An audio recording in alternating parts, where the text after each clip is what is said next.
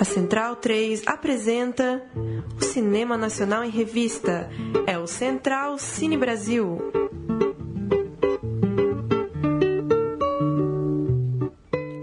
Olá para você ligado no Central Cine Brasil, edição de número 35 do nosso podcast sobre cinema nacional aqui na Rádio Central 3. Lembrando que você pode assinar o feed para receber toda semana o programa no seu computador, no seu celular toda semana uma entrevista com algum diretor, algum autor, algum produtor, alguém ligado ao cinema nacional. Hoje, edição de número 35, e a gente vai bater um papo sobre Através da Sombra. Vamos fazer uma entrevista com o diretor Walter Lima Júnior, que nos atende por telefone direto do Rio. Tudo bem, Walter? Boa noite. Tudo bem, boa noite. Tudo, tudo bom? Só para eu apresentar rapidamente o filme, o Walter, claro, vai falar mais sobre ele com a gente. Através da Sombra estreou no último dia 10 de novembro. O filme, é uma trama de suspense psicológico, foi baseado no clássico da literatura fantástica A Volta do Parafuso, é, livro do britânico Henry James, lá de 1898. O longa passou pelo Festival do Rio, pela Mostra de São Paulo, pela Mostra de Tiradentes é, pelo Fantaspoá, em Porto Alegre, pelo Fest Aruanda, em João Pessoa, é, sendo premiado, sendo reverenciado por esses públicos. É, Walter, para começar nossa conversa, eu queria, é, na verdade, começar do final, falar de distribuição, falar de exibição. É, a gente está nessa conversa ao fim dessa primeira semana no circuito que, que você poderia falar sobre o alcance que o filme está tendo, essa carreira de festivais e até é, o, que, que, você, o que, que vocês têm pensado sobre plataformas online, enfim, sobre outras mostras? O que, que você poderia falar desse momento do filme para gente? Bem, o filme entrou, o filme entrou num circuito é, relativamente pequeno. É, entrou Rio, São Paulo, Recife, Salvador, Brasília, Campinas, é, BH também. Mas, na verdade, esses lançamentos, quando são lançamentos assim, splash, né, nacionais, eles é, atingem todo o território nacional. A gente tem uma cobertura de, de, de divulgação da TV Globo, né, o filme é ligado a Globo Filmes, tem uma uma entrada de Globo Filmes no, na produção e ele tem essa vantagem. A verdade é o seguinte, a gente já está há, há, um ano esperando poder lançar o filme, ter uma data interessante para poder lançar o filme e tentando evitar confronto com semanas muito assediadas pelos, pelas grandes produções de fora. Então, isso nos levou a um atraso de quase um ano. Poderia, poderia ter sido lançado no início desse ano, ou mesmo até no final do ano passado, logo depois do festival. O que a gente sente é, ou seja, da primeira semana e também da reação do público, é que o filme chega lá, o filme chega ao público. E chega ao público com o público participante. O público tem. É, o que se espera agora é a, a reação normal, do boca a boca, né? que, que é algo que, na verdade, faz a grande comoção do filme, o filme ser divulgado pelos próprios espectadores. Né? Nós, nós, ainda estamos à espera disso. Ele está fechando a, a, semana agora, a primeira semana dele hoje. E... O que, que acontece? A expectativa é boa e também é processo de vendas lá fora para cinema, para salas de cinema. E depois a entrada dele e, na TV aberta, que isso vai acontecer. E em vídeo também, todas essas plataformas.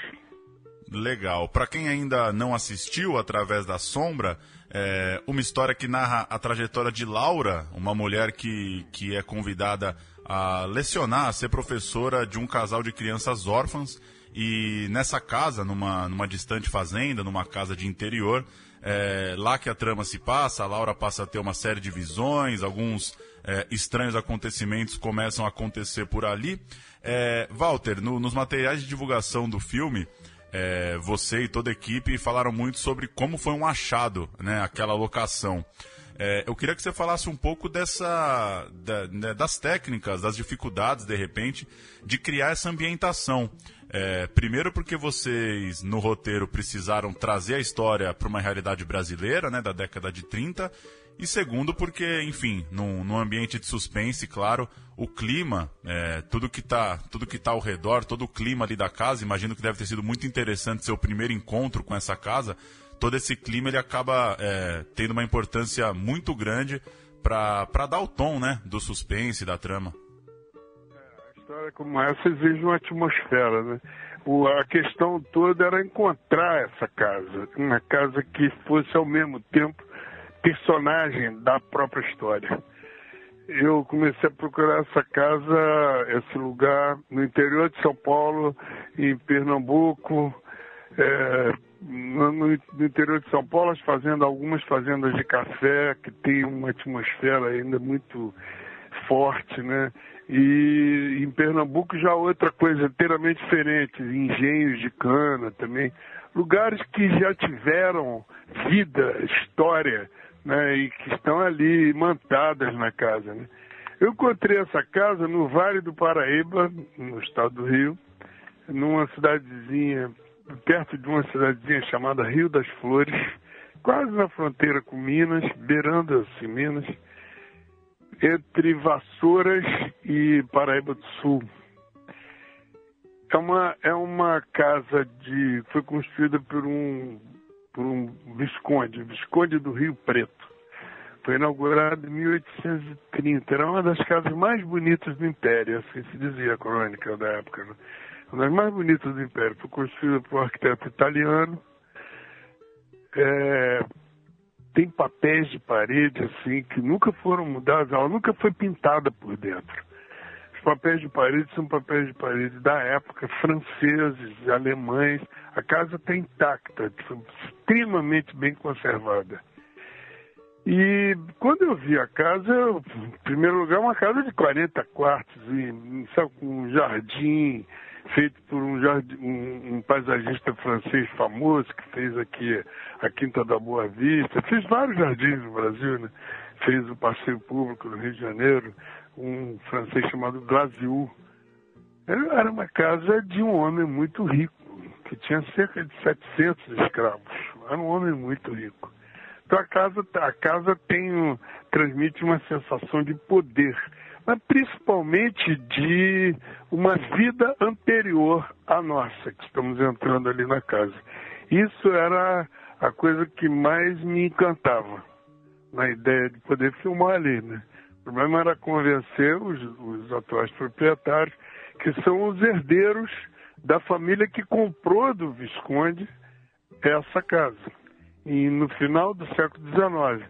Eles estão lá, essa família está lá há 100 anos. Os herdeiros dessa família moram na casa, preservam essa casa com o máximo de cuidado e, e, e pactuaram com a gente ter. A gente ficou lá durante seis semanas entendeu? De ter o máximo zelo possível por, pelo imóvel, pelas coisas que a gente iria encontrar, iria interessar, é, era interessante para serem filmadas. Isso foi feito, saímos de lá sem nenhum arraial na casa. E com um personagem, que é a própria casa.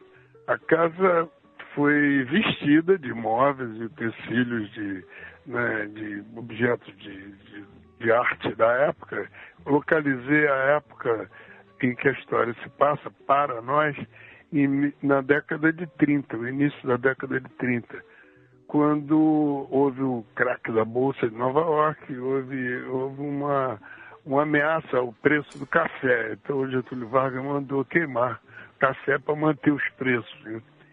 Então a, é, o café está sendo queimado, aquela fumaça permanente o chão está quente, entendeu? É, essa história se passa, é, o original se passa na Inglaterra, no interior da Inglaterra, numa casa de estilo gótico, entendeu? Misteriosa, assim, aquelas casas inglesas.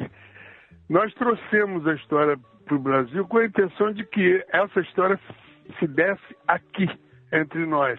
Então tem uma população de, de negros, ex-escravos mais velhos, ou ainda uh, gente, os negros jovens, mas ainda com um pé naquela tradição, naquela, naquela, naquela dependência.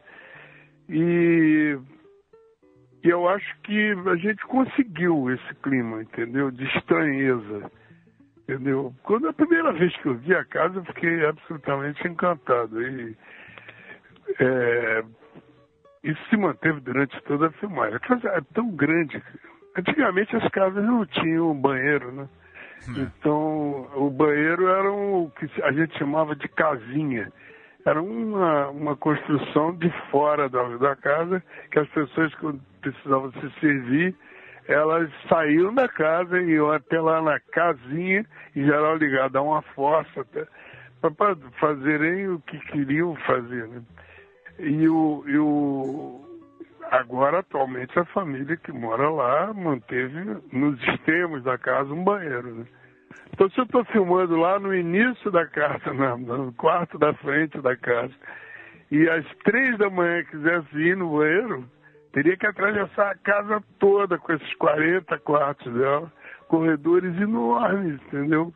E uma escuridão total. Então, fazendo um filme que tem um fantasma, dois fantasmas a bordo, né?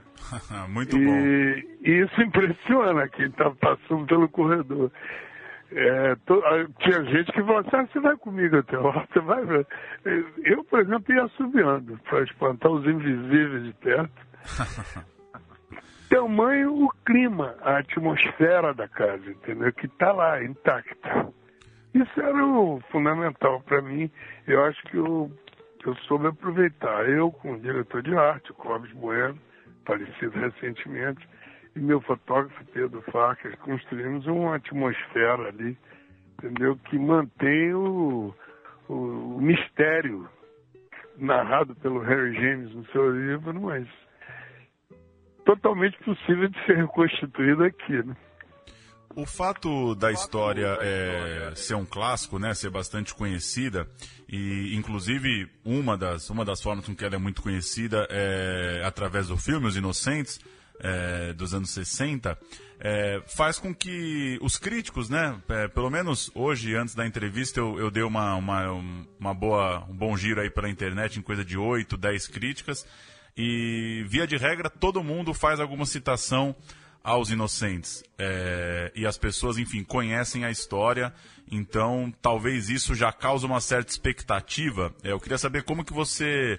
Como que você avalia isso? Qual que é a, a talvez a responsabilidade ou o desafio de construir um roteiro, de contar uma história é, que para muita gente ela, ela já é conhecida, né?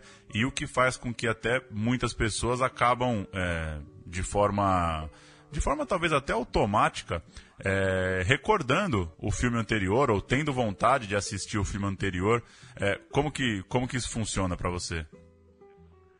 Não, esse filme, esse filme, a, a, o, o livro original, ele teve uma adaptação teatral entendeu? Então, o, o, o, vamos dizer assim, o conteúdo da história do filme, que a história que o filme, que, que o livro conta, ela é precedida dos leitores de um diário, entendeu? E que estão se envolvendo com a narrativa de um diário que foi encontrado.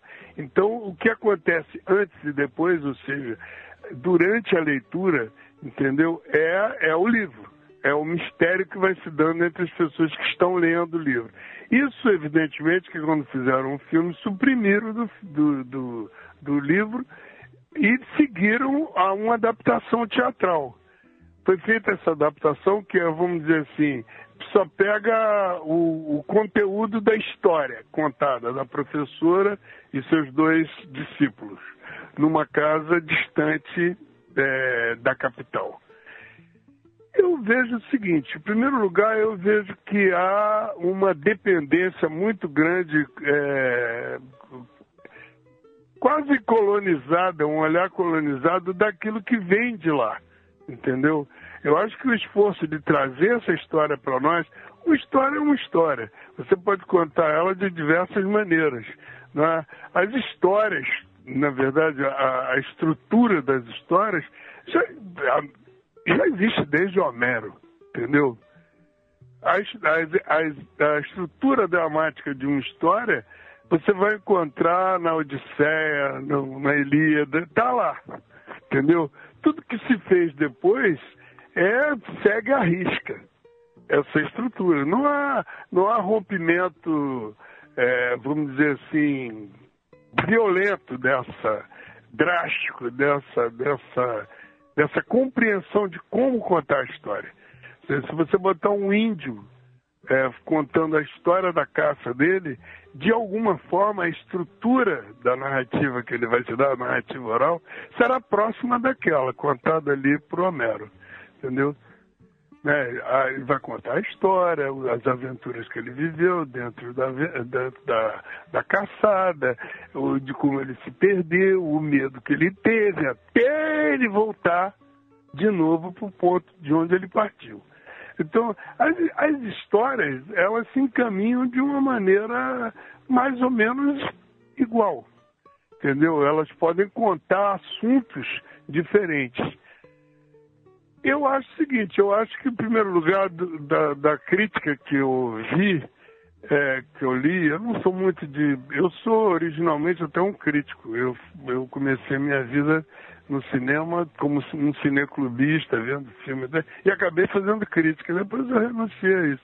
Mas eu vejo o seguinte: eu vejo, em primeiro lugar, as pessoas hoje em dia, elas, primeiro, não leem o livro. Não leram o livro elas viram um filme baseado numa peça que foi tirada de um livro. E elas supõem que aquilo que elas acreditaram tanto só deva ser feita ali, naquele lugar, naquele cenário gótico. Teve crítico que reclamou que faltava um certo tom gótico no filme. Ora bolas, eu estou aqui no Brasil, o nosso sobrenatural é outro, não está ligado a uma arquitetura gótica. Pode estar tá ligado até a uma arquitetura colonial portuguesa, que não é o caso da, minha fazenda, porque ali é um, uma construção de um arquiteto italiano. Mas você calcula uma pessoa é, é, reivindicar uma arquitetura gótica no interior do Brasil. Quer dizer, é uma falta de senso total. Eu acho que, eu acho que de alguma maneira, o filme anterior é, causou uma impressão severa nessas pessoas. E, e, eu acho que tem uma certa razão, porque é um, é um bom filme, é um belo filme, mas não é nem obra-prima. Essa história já foi feita e refeita várias vezes já tem umas três ou quatro versões de seriado para televisão feito pela BBC. Entendeu? Foi feito um filme que se inspira, tal como eu, nessa história, chamado Os Outros. Foi feito também um filme com o Marlon Brando sobre o que teria acontecido antes da história contada pelo Henry James, com os mesmos personagens, mas antes da história do Henry James começar. Então, as especulações, é uma história clássica. É, as especulações em torno dessa, desse, desse drama, dessa estrutura dramática, já existiu de várias maneiras, entendeu? Então, essa dependência colonizada de que deve ser de tal forma, deveria ser, é apenas uma manifestação alienada de colonização cultural. Só. Essa é uma história clássica que cabe, pode ser feita no Japão, no Brasil, na América, na, no Alasca, em qualquer lugar, na Argentina, qualquer lugar. Entendeu? Uma história de, de medo, de assombração, de temor, de enfrentamento com o desconhecido. É isso. Eu, eu, eu, vejo dessa maneira. Não, acho que nós fizemos um filme muito bonito, visualmente, muito bonito. Entendeu? É um filme que encanta as pessoas do ponto de vista do visual, mais bonito até visualmente do que o filme que, que, que ele se refere, né? que a crítica se refere, que é Os Inocentes. muito mais bonito, uma região muito mais bonita e uma casa muito mais rica em detalhes, entendeu? Eu, eu, eu vejo assim. Acho que eu fiz o. Eu, eu cumpri o meu desafio, fazer aquela história virar brasileira. E foi isso que eu fiz. Legal. Entendeu? E virou brasileira. Agora ela é brasileira. Vão ter que suportar a existência de uma história brasileira inspirada, não extraída, inspirada no Henry James. Legal, que ótimo. E, Walter, uma, uma última pergunta, essa é talvez de cunho mais, mais pessoal, mais relacionada à sua carreira. É, já vão aí né, cerca de 50 anos lá de assistente em Deus e o Diabo e passando por todos os seus filmes, Menino do Engenho, Brasil no 2000, é, A Lira do Delírio, Inocência, Ostre o Vento, prêmios mundo afora. E, e de desafinados é, para o seu filme atual, para Através da Sombra, é, acabaram sendo aí cerca de, de né, pegando o ano dos festivais, sete anos, seis, sete, oito anos, agora que está sendo lançado em 2016. É, você já teve, já parou para pensar? É, uma, é um exercício que você faz? Como que você vê é, esse filme entrando na sua cinematografia? É, tanto do ponto de vista artístico mesmo, autoral, né? Como, como que você é, enxerga o Através da Sombra nisso? E também de, de produção, de vivência no cinema, enfim, você pegou é, é diversas formas de se fazer cinema no Brasil e agora tá, tá lançando um filme numa situação que também é nova, né? Que com, com internet, com esses serviços por demanda, é, com as séries, as pessoas assistindo séries diretamente no computador e no celular, enfim, também essa, essa experiência sua num, num novo momento da relação, né, da produção com o público. É, o cinema, o, o cinema se democratizou, né? Hoje em dia você faz um filme com teu celular. Existem festivais de filmes feitos com celular. Eu, eu, eu vejo o seguinte, eu, eu, esse filme eu acho que ele, ele, consciente ou inconscientemente, ele é um filme que tem um parentesco com alguns filmes meus. Eu acho A Ostra e o Vento, por exemplo, que é um filme que eu fiz antes, bem antes dos Desafinados, é um filme meio de terror, de psicológico, entendeu? Eu sinto assim. Sinto fortemente. É um tipo de cinema que sempre me atraiu como espectador. É um cinema de atmosfera, entendeu? Eu nunca fiz eh, um cinema underground. Eu nunca fiz. Entendeu? Eu, eu fiz filmes de que ao mesmo tempo, como a Lira do Delírio, que, que eram filmes experimentais, mas que incorporavam o momento que eu estava vivendo, entendeu? Mas não eram filmes gratuitos, assim, feitos por meu umbigo, entendeu? Eram filmes que eu tinha pretensão de estar falando com o público. Eu sempre tive essa, essa intenção. Eu sou, eu, eu conservo dentro de mim meu espectador. Eu conservo com, conservo com cuidados. Entendeu? Entendeu? Eu acho que você, ao longo do tempo, vendo filme, fazendo filme, supostamente você deve ter um olho educado, um olho refinado, né? Para perceber as coisas. Eu não, eu não, eu não vou olhar um, um drama, uma comédia, sem pensar no público. Nunca. Eu fiz o filme nessa intenção. Eu acho que ele se incorpora a temática que eu desenvolvi em outros filmes, até a Inocência, entendeu? O Estrio Vento, ou o Boto mesmo, entendeu? É, fala da mulher, entendeu? Da repressão sexual, entendeu? Feito de uma maneira sem nivelar por baixo, entendeu? Tratando o assunto de uma maneira poética. E, e que ao mesmo tempo possa oferecer espetáculo para o público. Eu, eu, eu vejo dessa maneira. Fazer cinema aqui entre nós é um, é, um, é um esforço artesanal muito grande, né?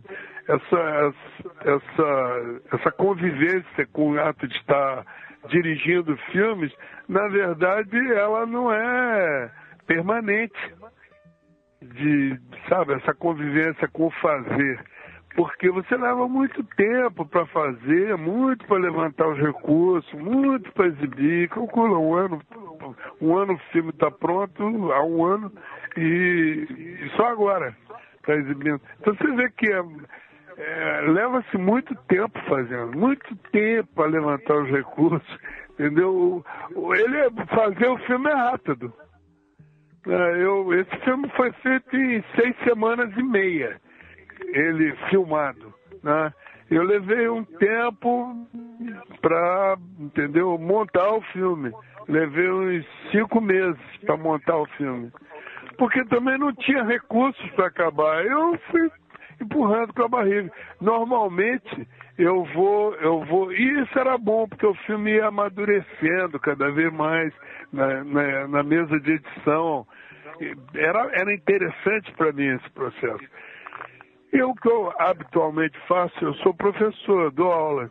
Então eu, eu, eu convivo permanentemente com o, faz, o fazer cinematográfico para poder transmitir para os alunos. Né? A chance de poder fazer eu mesmo é sempre tão difícil quanto é para todo mundo que faz cinema no Brasil. A não ser que tenha uma herança, né? E queira dilapidar a sua herança fazendo filme. Pois é. Legal. Walter, é um prazer ter conversado com você. Boa jornada aí com o filme. É, esperamos que, que ele consiga seguir muitas semanas em cartaz e depois tem, tem toda a carreira pela frente, como você citou, tem televisão. Concordo com você que, que é um, um, um filme que, que dialoga sim com, com o público brasileiro e espero que muita gente ainda vai assistir o Através da Sombra. Valeu, um abraço. Um abraço. Tchau. Vamos com o trailer de Através da Sombra e depois a gente volta com as notícias de hoje.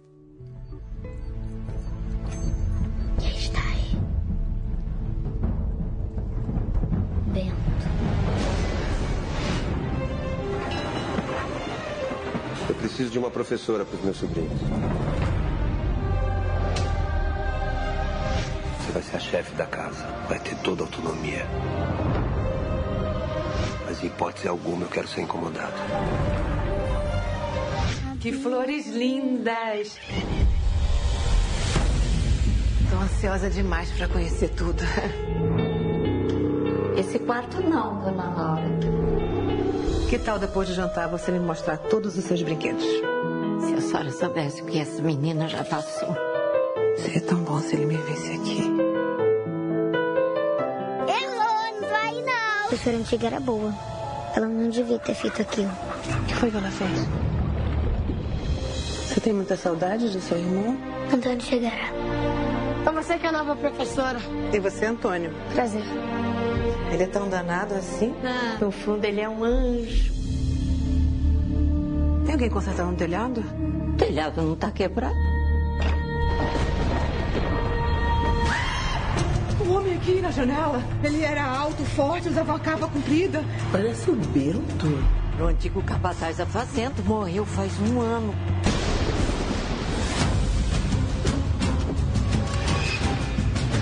As crianças são loucas. A senhora ainda não se acostumou com a fazenda, com os barulhos que tem aqui. Então sou eu que tô louca? Antes de sumir, Dona Isabel também ficou assim. Eles estão é fora desse mundo. Não pertencem a mim nem a você. Pertencem a ele e a ela.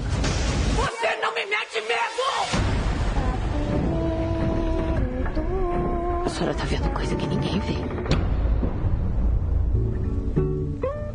Tá, então, Através da Sombra, que, enfim, acabei também não citando durante a entrevista, é um dos últimos trabalhos de Domingos Montanher.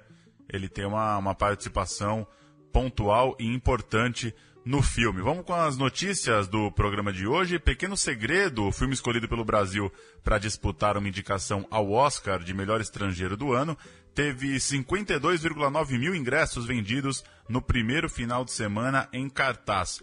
Como comparação com Aquarius, o filme que, que para muitos críticos, para muitos colunistas, é, deveria ser o escolhido do Brasil para essa disputa, Aquarius vendeu 54,7 mil no mesmo período, no seu primeiro final de semana em cartaz. É uma diferença é, pequena, mesmo menos de 2 mil lugares, mas com aproveitamento muito maior, porque é, Aquarius estreou em 91 salas, enquanto Pequeno Segredo estreou em 236 salas pelo Brasil.